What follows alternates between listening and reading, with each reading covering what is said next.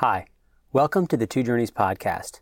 This is episode 31 in the book of Hebrews titled, Looking Forward to the Heavenly Country, where we discuss Hebrews chapter 11, verses 13 through 16. I am Joel Harford, and I'm here with Pastor Andy Davis. Andy, we are in the Hebrews Hall of Faith, chapter 11, and we talked last week about Abraham and Sarah and how they demonstrated their faith. What do we see here in verses 13 through 16 that highlight the life of faith?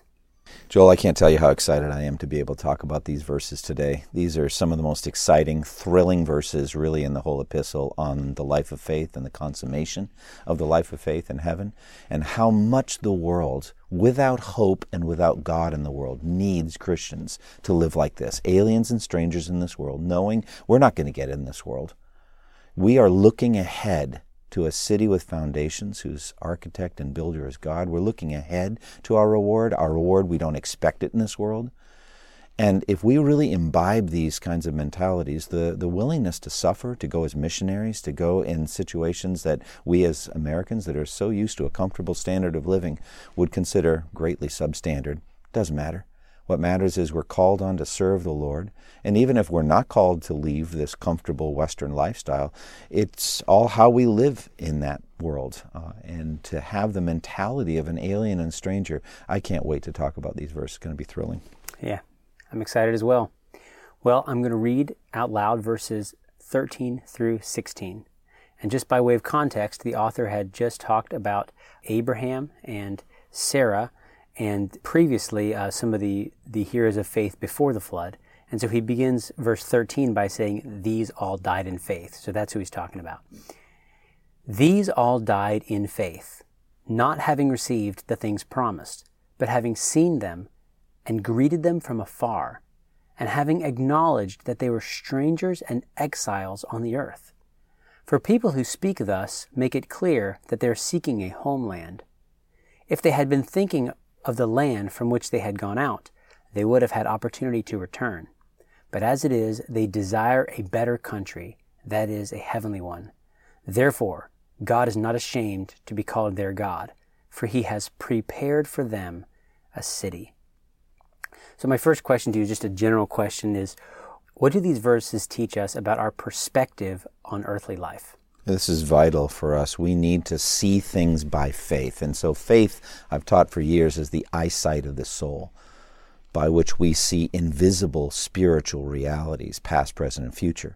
So for me, I want to look at this world with the eyes of faith. I don't want to just look at this world with physical eyes, with the five sense perceptions that we get as, let's say, scientists. So we see around us things and hear and smell and taste and feel these things, and that's it, as though we're materialist or atheist. No, there is an invisible spiritual world that surrounds us at every moment, and there is a world to come. But we can't see that world to come except by faith. But if we do see that world to come, it will totally transform the way we live in this present world. So these verses challenge me to live every moment of my life by faith. And that's what the author's doing here. He's talking about those who live by faith, quoting Habakkuk, that we will live by faith, that we will be justified by faith and live by faith, as Habakkuk chapter 2, verse 4 says, that it is only by the life that comes from faith that will result in eternal life. And so, honestly, the righteous will live by faith, and if we turn back from it, we will be destroyed. So that's where it ended in chapter 10. The author of Hebrews wants these Jewish professors of faith in Christ to still live by faith. They're under pressure. We've talked about the context again and again. The author to Hebrews is writing to Jewish people who had made a profession of faith in Christ. They were being persecuted. Some of them were being incarcerated. They lost their freedom. Some of them had lost their possessions. And earlier, it seems like these Hebrew Christians they were fine with it. They knew that their inheritance was yet to come. They didn't mind the confiscation of their property or even being incarcerated because they knew that they had an eternal and lasting reward coming. But they were starting to lose that.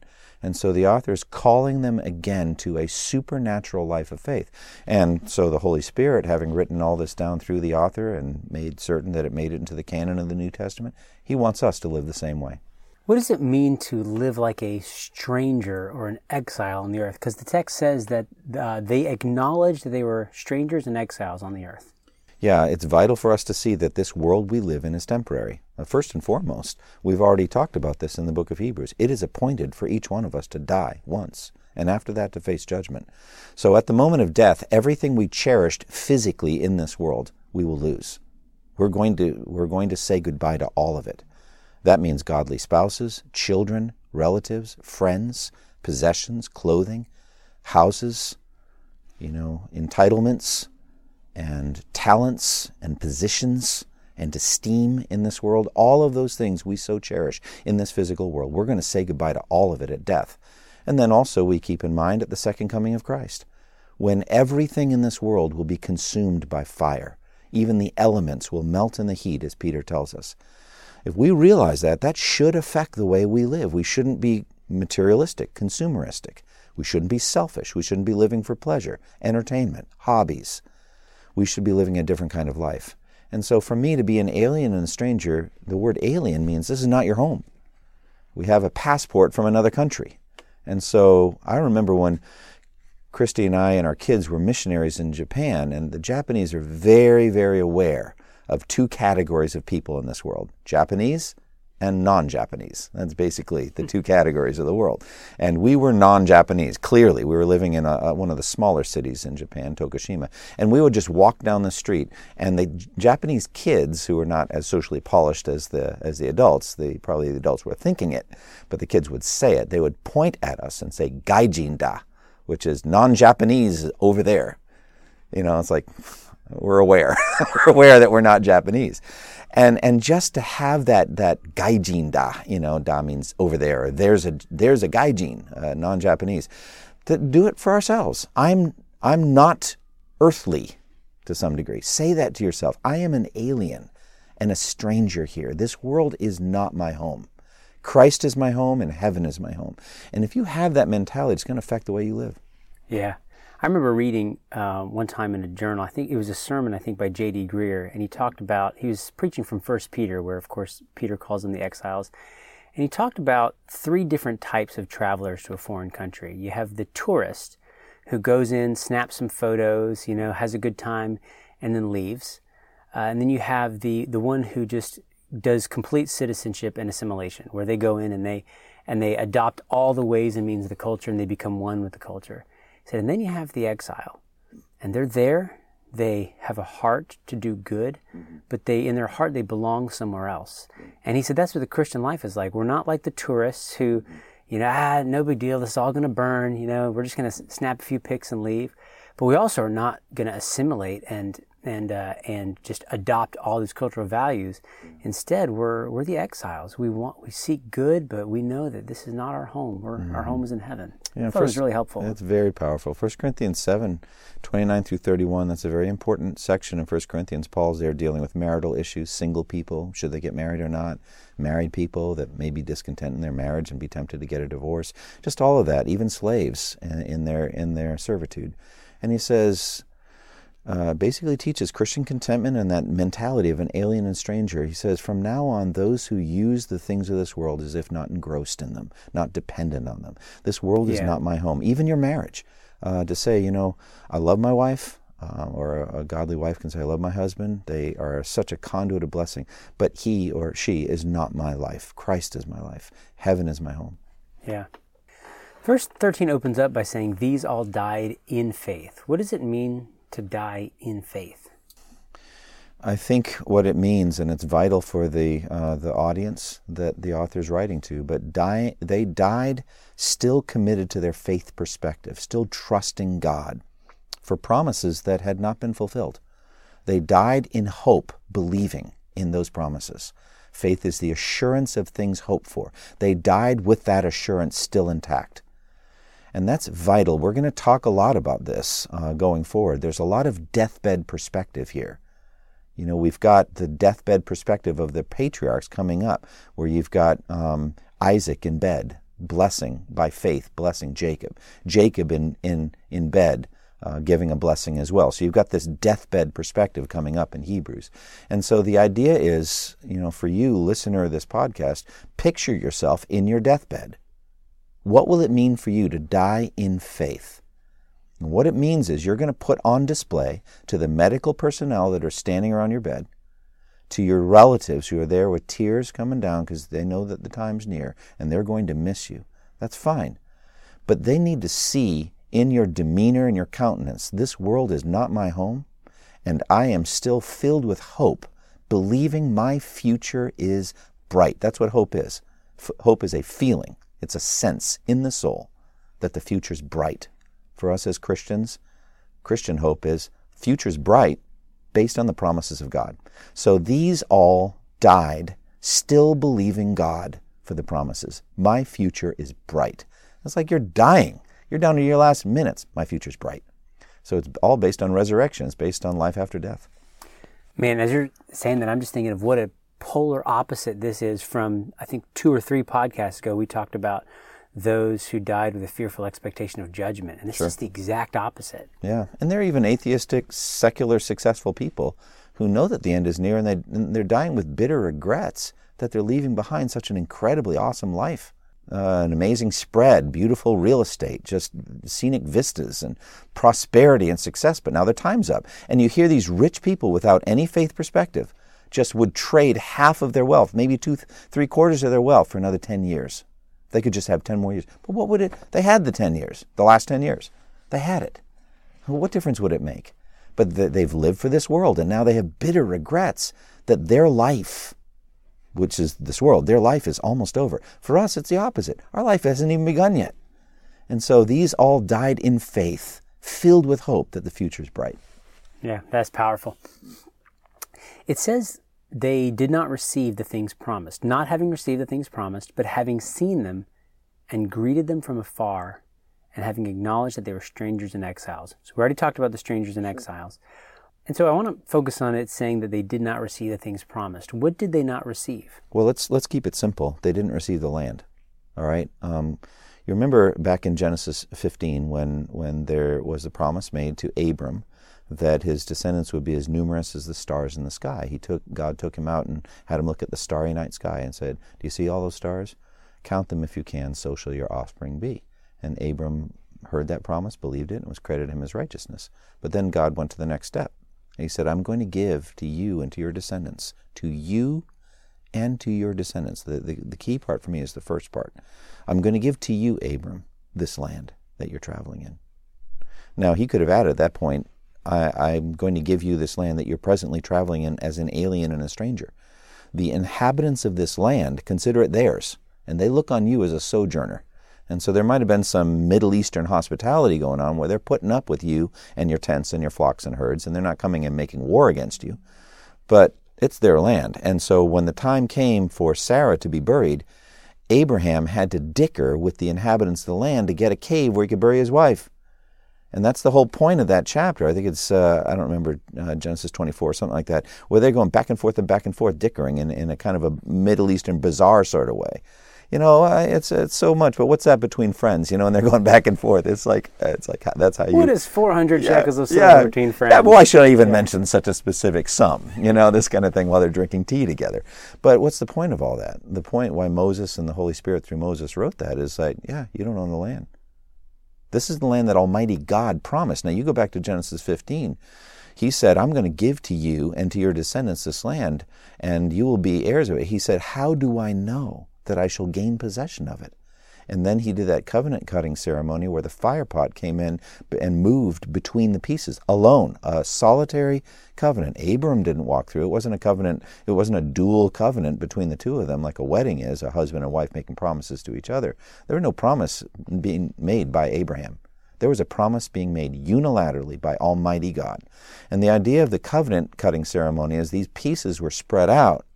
And the two that would be making a covenant, let's say two kings to not go to war with each other, they would walk through the pieces of the covenant, effectively saying, may this happen to me if I break this covenant. May I be blown to bits. Well, the fire pot comes down in Genesis 15, representing Almighty God, and he moves alone through the pieces. Go back to the original question Abram asked, how do I know that I will receive the land? God's saying, may I be blown to bits if you don't get this land, you and your descendants. Now it's time for Abraham to die. Hadn't received the land yet. Okay, so at that point, it's like, did you break your promise to me? No, there is life after death. It's the same thing that Abraham said concerning his son Isaac to the servant.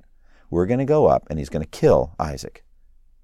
He's going to obey God. He intended to go up and kill his son because God told him to do it. But he was convinced, and we'll talk about it later in Hebrews, that God would bring him to life. And so he said, we will go, the boy and I will go up and worship, and we will return to you. So I think he just believed in life after death. And he believed that God would, in the next world, give him the promise he had made. So he died in faith believing, but had not received his inheritance. So for us as Christians, we're part of that. We're part of that. You know, blessed are the meek, Jesus said, for what? They will inherit the earth. So we have an inheritance coming. But the real inheritance is Almighty God, a full experience of God face to face. So we will die not having received our full inheritance. We never saw God face to face. We had a deposit, a foretaste of heavenly glory through the indwelling Holy Spirit. We never saw him. We never saw God. And we didn't get our resurrection bodies. We didn't get resurrected earth. We don't get any of it. So we can die knowing we've not received the full promise. So Abraham, Isaac, Jacob, Sarah, all of these died not having received the promise. Yeah. I want to ask you some questions related to 14 through 16. Verse 14 says, for people who speak thus, make it clear that they are seeking a homeland. I think speak thus means that they're dying in faith, looking forward to the heavenly country. If they had been thinking of the land from which they had gone out, they would have had opportunity to return. But as it is, they desire a better country that is a heavenly one. Therefore, God is not ashamed to be called their God, for he has prepared for them a city. Mm-hmm. So the question I want to ask you is, right now, it seems like our civilization is kind of falling apart, right? You know, that way mildly. Us, yeah. So, but it reminds me of a time in the Roman Empire when there was a time when Constantine came to power, and people like Eusebius thought that the kingdom of God was now on earth. Mm-hmm. And then when the Romans first, I believe the Visigoths sacked Rome, then they felt the world was crumbling, and that's when Augustine began to pen the City of God. Mm-hmm.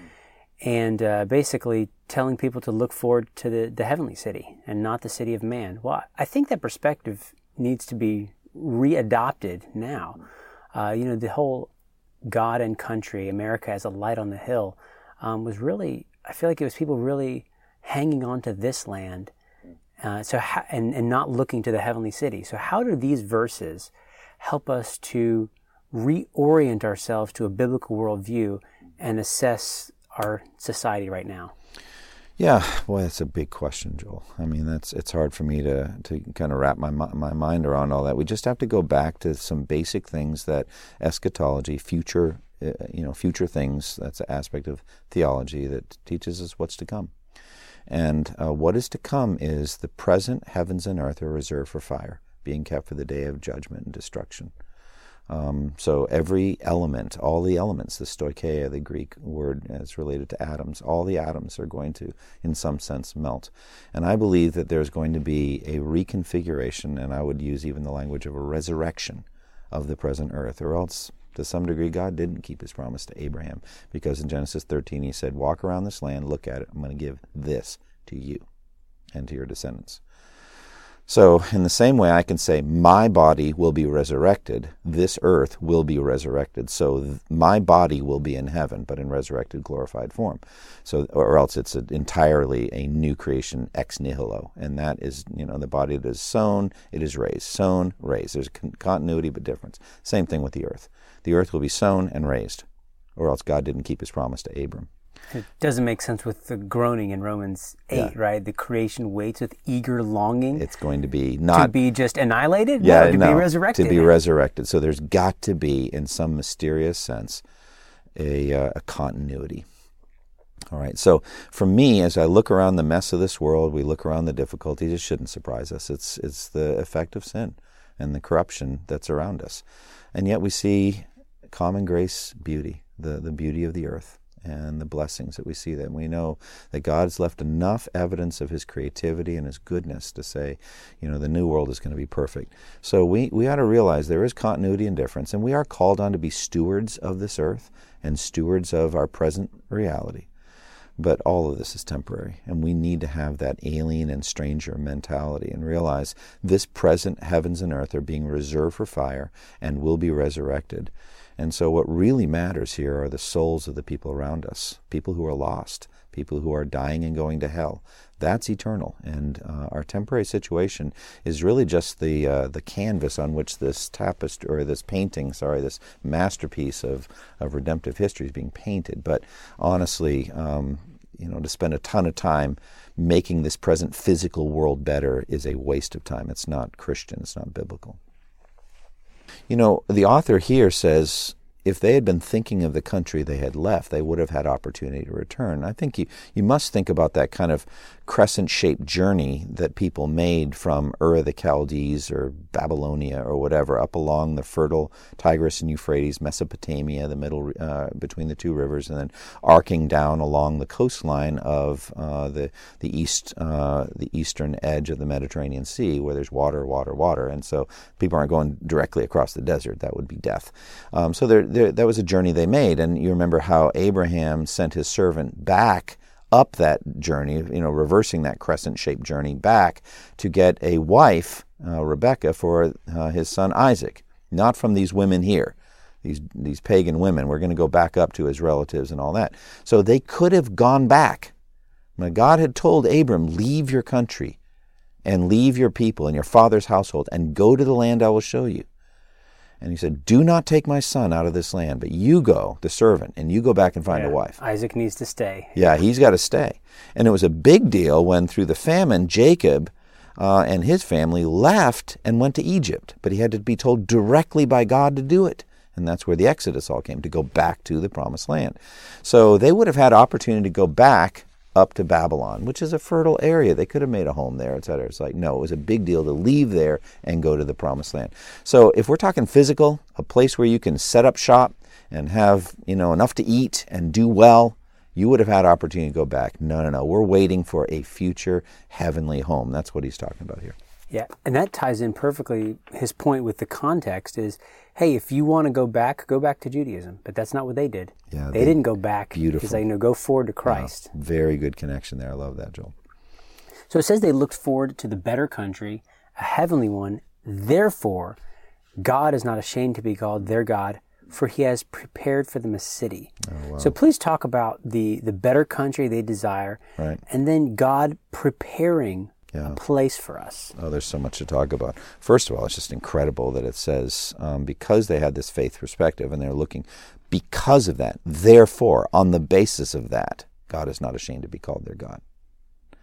It's exactly the opposite in Mark 8:38 when Jesus says, if anyone is ashamed of me and of my words in this adulterous and sinful generation, of him will the Son of Man be ashamed when he comes in his Father's glory.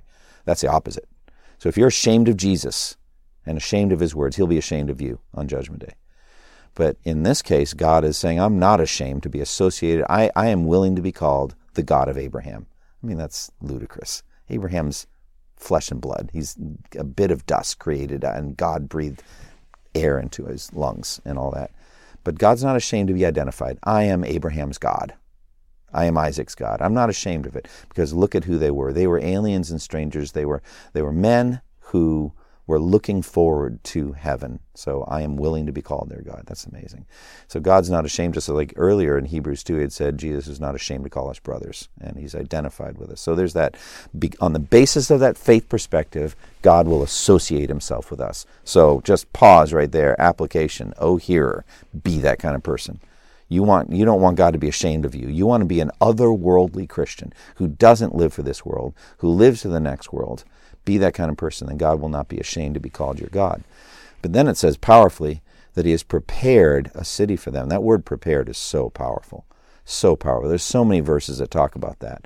Probably the most famous where Jesus says, you know, do not let your hearts be troubled, John 14. Trust in God, trust also in me. In my Father's house are many rooms. If it were not so, I would have told you, for I am going there to prepare a place for you. And if I go and prepare a place for you, I will come back and take you to be with me. That's awesome. Jesus is preparing. For 2,000 years, he's been preparing a place.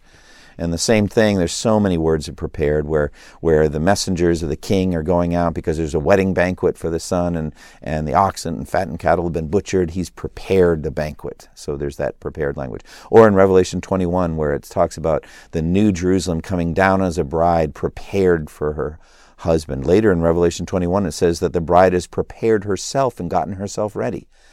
It says in Ephesians 2:10 that God has prepared good works in advance that we should walk in them. It said to James and John, Jesus said, to sit at my right and my left is not for me to grant, but it is for those for whom the Father has prepared those places. So there's all this preparation going on. And so what I think, all this, you put it all together, what's the work in progress? It's the Church of Jesus Christ, also known as the New Jerusalem, the city that's getting built. It's a city and a bride. It's a people. It's a temple being built with living stones. It's the Church of Jesus Christ. It's the elect, chosen before the foundation of the world, redeemed. Let's stick with the architectural image. Redeemed like living stones quarried out of Satan's dark kingdom.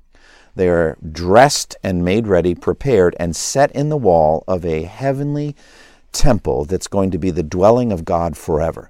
That's what's rising. Ephesians 2 says, rising to become a dwelling in which God lives by His Spirit. Or the bride getting ready for her wedding day.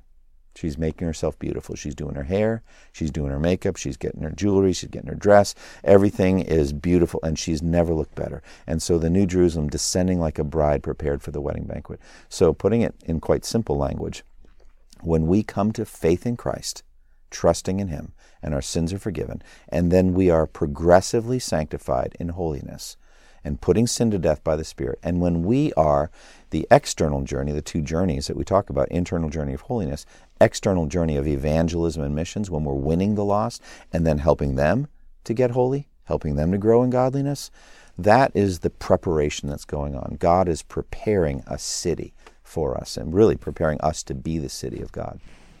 Yeah, and this, I love how you talk about that, and this really ties in well to the end of the chapter, because he says all these, so the author's going to add more and more heroes of faith, and he says all these, though commended to their faith, did not receive what was promised, since God had provided something better for us, that apart from us, they should not be made perfect. It's awesome. So we have to wait until all the redeemed come in, and then the city will be ready. And that's why I really believe in an instantaneous totality of resurrection. It's resurrection happens for everybody all at once. I know Revelation 20 has some difficult passages about a resurrection, first and second resurrection. I get all that, and I don't want to get in. It's complex, but I just think we're all of us get it together. We all get our resurrection bodies, and we get to be in that resurrected world, all of us together. The resurrected world doesn't exist right now. Resurrection bodies, except for Jesus, first fruits, does not exist right now. So only together with us would they be made perfect. And so there is that sense of a perfection yet to come. But let's go back for a second to God preparing this city. I just can't get away from Revelation 21 and the detailed descriptions of the New Jerusalem. What a magnificent vision the Apostle John had on the island of Patmos, and how God, through the Spirit, through visionary time travel really, took him ahead to show him the bride descending and how beautiful she was. And it's amazing how much it's tied to the 12 tribes of Israel and the 12 apostles of the Lamb, the 12 and 12. And there's this sense of actual people who lived actual lives, who had names, and who are men of faith, and they are the leaders of the church. And then you've got men and women who are redeemed brothers and sisters in Christ, part of this beautiful family of God, but it's also a city. And so I believe in a physical city because we'll have physical bodies and need to be in a physical place. But there's also a sense in which there's a connection with the lives that were lived by the great men and women of God and how they are honored. And there will be memorials. Usually it's tied with death, but in this case I'm saying it's tied with courageous life. There'll be actual memorials of things done in the body by faith in the Son of God that will be worthy of esteem and worthy of honor. And that's the New Jerusalem. And it's going to be a magnificent, radiant city, massive in size, radiant in glory, beautiful. And so there is that city, but there's also the country. The author talks about both. So I think, for me, I love the country. I love being out in the mountains and rivers and lakes and all of the beauty of this world. And I think when you look at the new heaven and new earth, you know, you see both right here in verse 16. You got the city and the country that is to come, and God's preparing all of it. It's going to be amazing. Amen. It will. My final question to you is a personal question. How has this depiction of the life of faith, specifically being a stranger and an exile, how has this helped you personally through your walk with Christ and in this world? Well, Joel, you know, I've been thinking about and working on writing a book on heaven for several years. I can't get enough of this topic. I can't get enough of thinking about it. It's just such a mystery. Even just a second ago, as I was adjusting in my seat here and looking at the verses again, you look at a heavenly country. That's as much a contradiction in terms as a spiritual body is in 1 Corinthians 15:44, where he talks about, you know, the body that is sown is natural, is raised a spiritual body. What in the world is a spirit body? And I don't really know, but there's some union of spiritual and physical that is yet to come. And so there is going to be a future country, a future world that is so perfectly spiritual. There won't be heavens up there and earths down here. God's will be done on earth as it is in heaven, because it's all going to be one. The New Jerusalem descends, and so God has his throne right in our midst. It's all one. It's all one. And so what does it do for me? It just fills me with joy and hope every day. Let me speak very personally about my mother. And she is, she's dying, and I'm praying for her to come to a strong faith in Christ. I won't mind if she listens to these words. I don't know how long it'll be. She could live another couple of years in her condition, but she has emphysema, and it's just hard for her to breathe, and it's challenging, and she's not a believer. And she said to me last week, she was talking about someone she knew pretty well who had died recently. And she said, it's just like you're on a conveyor belt, and you have your time on the conveyor belt, and then you drop off at the end. I was like, well, Mom, that's not how I see it. I believe in a world to come. I believe in a beautiful world that's yet to come. I believe in the resurrection of Jesus, and I believe in a resurrected world. And Mom, I am just so filled with joy and hope at that. And I want you to know that joy and that hope, and that's through faith in Christ. And so the book of Ecclesiastes kind of describes what life is like if there's no resurrection from the dead. Everything's vanity, vanity of vanities. And I felt like I was kind of bumping into that in that conversation with my mom. Time in your conveyor belt, you drop off into the bin at the end. And it's like, yeah, no. How has this affected me? It's given me an unsinkable hope. Every day I'm like, I can't wait for that future world. But yet it gives meaning to my life right now. The good works, Joel, that you are doing, that I'm doing with our wives, with our kids, here at the church, the things that we do together, everything matters, because we're preparing. We're part of God's preparation of that future world. And that nothing could be more thrilling than that. Life, every moment has meaning because of this future world that's coming. And the connection between the two. It's not just like this severing and something that's entirely new and we don't remember anything we did in the past. No, everything matters. Every day matters. Every insignificant little moment matters. And that gives meaning to life. Amen. I feel the same way. Well, thank you for sharing. That was episode 31 in the book of Hebrews, titled Looking Forward to the Heavenly Country. Please join us next time, where we talk about the faith of Abraham, Isaac, and Jacob from Hebrews 11:17 through 22. Thank you for listening to the Two Journeys podcast, and God bless you all. Thank you for listening to this resource from twojourneys.org. Feel free to use and share this content to spread the knowledge of God and build His kingdom.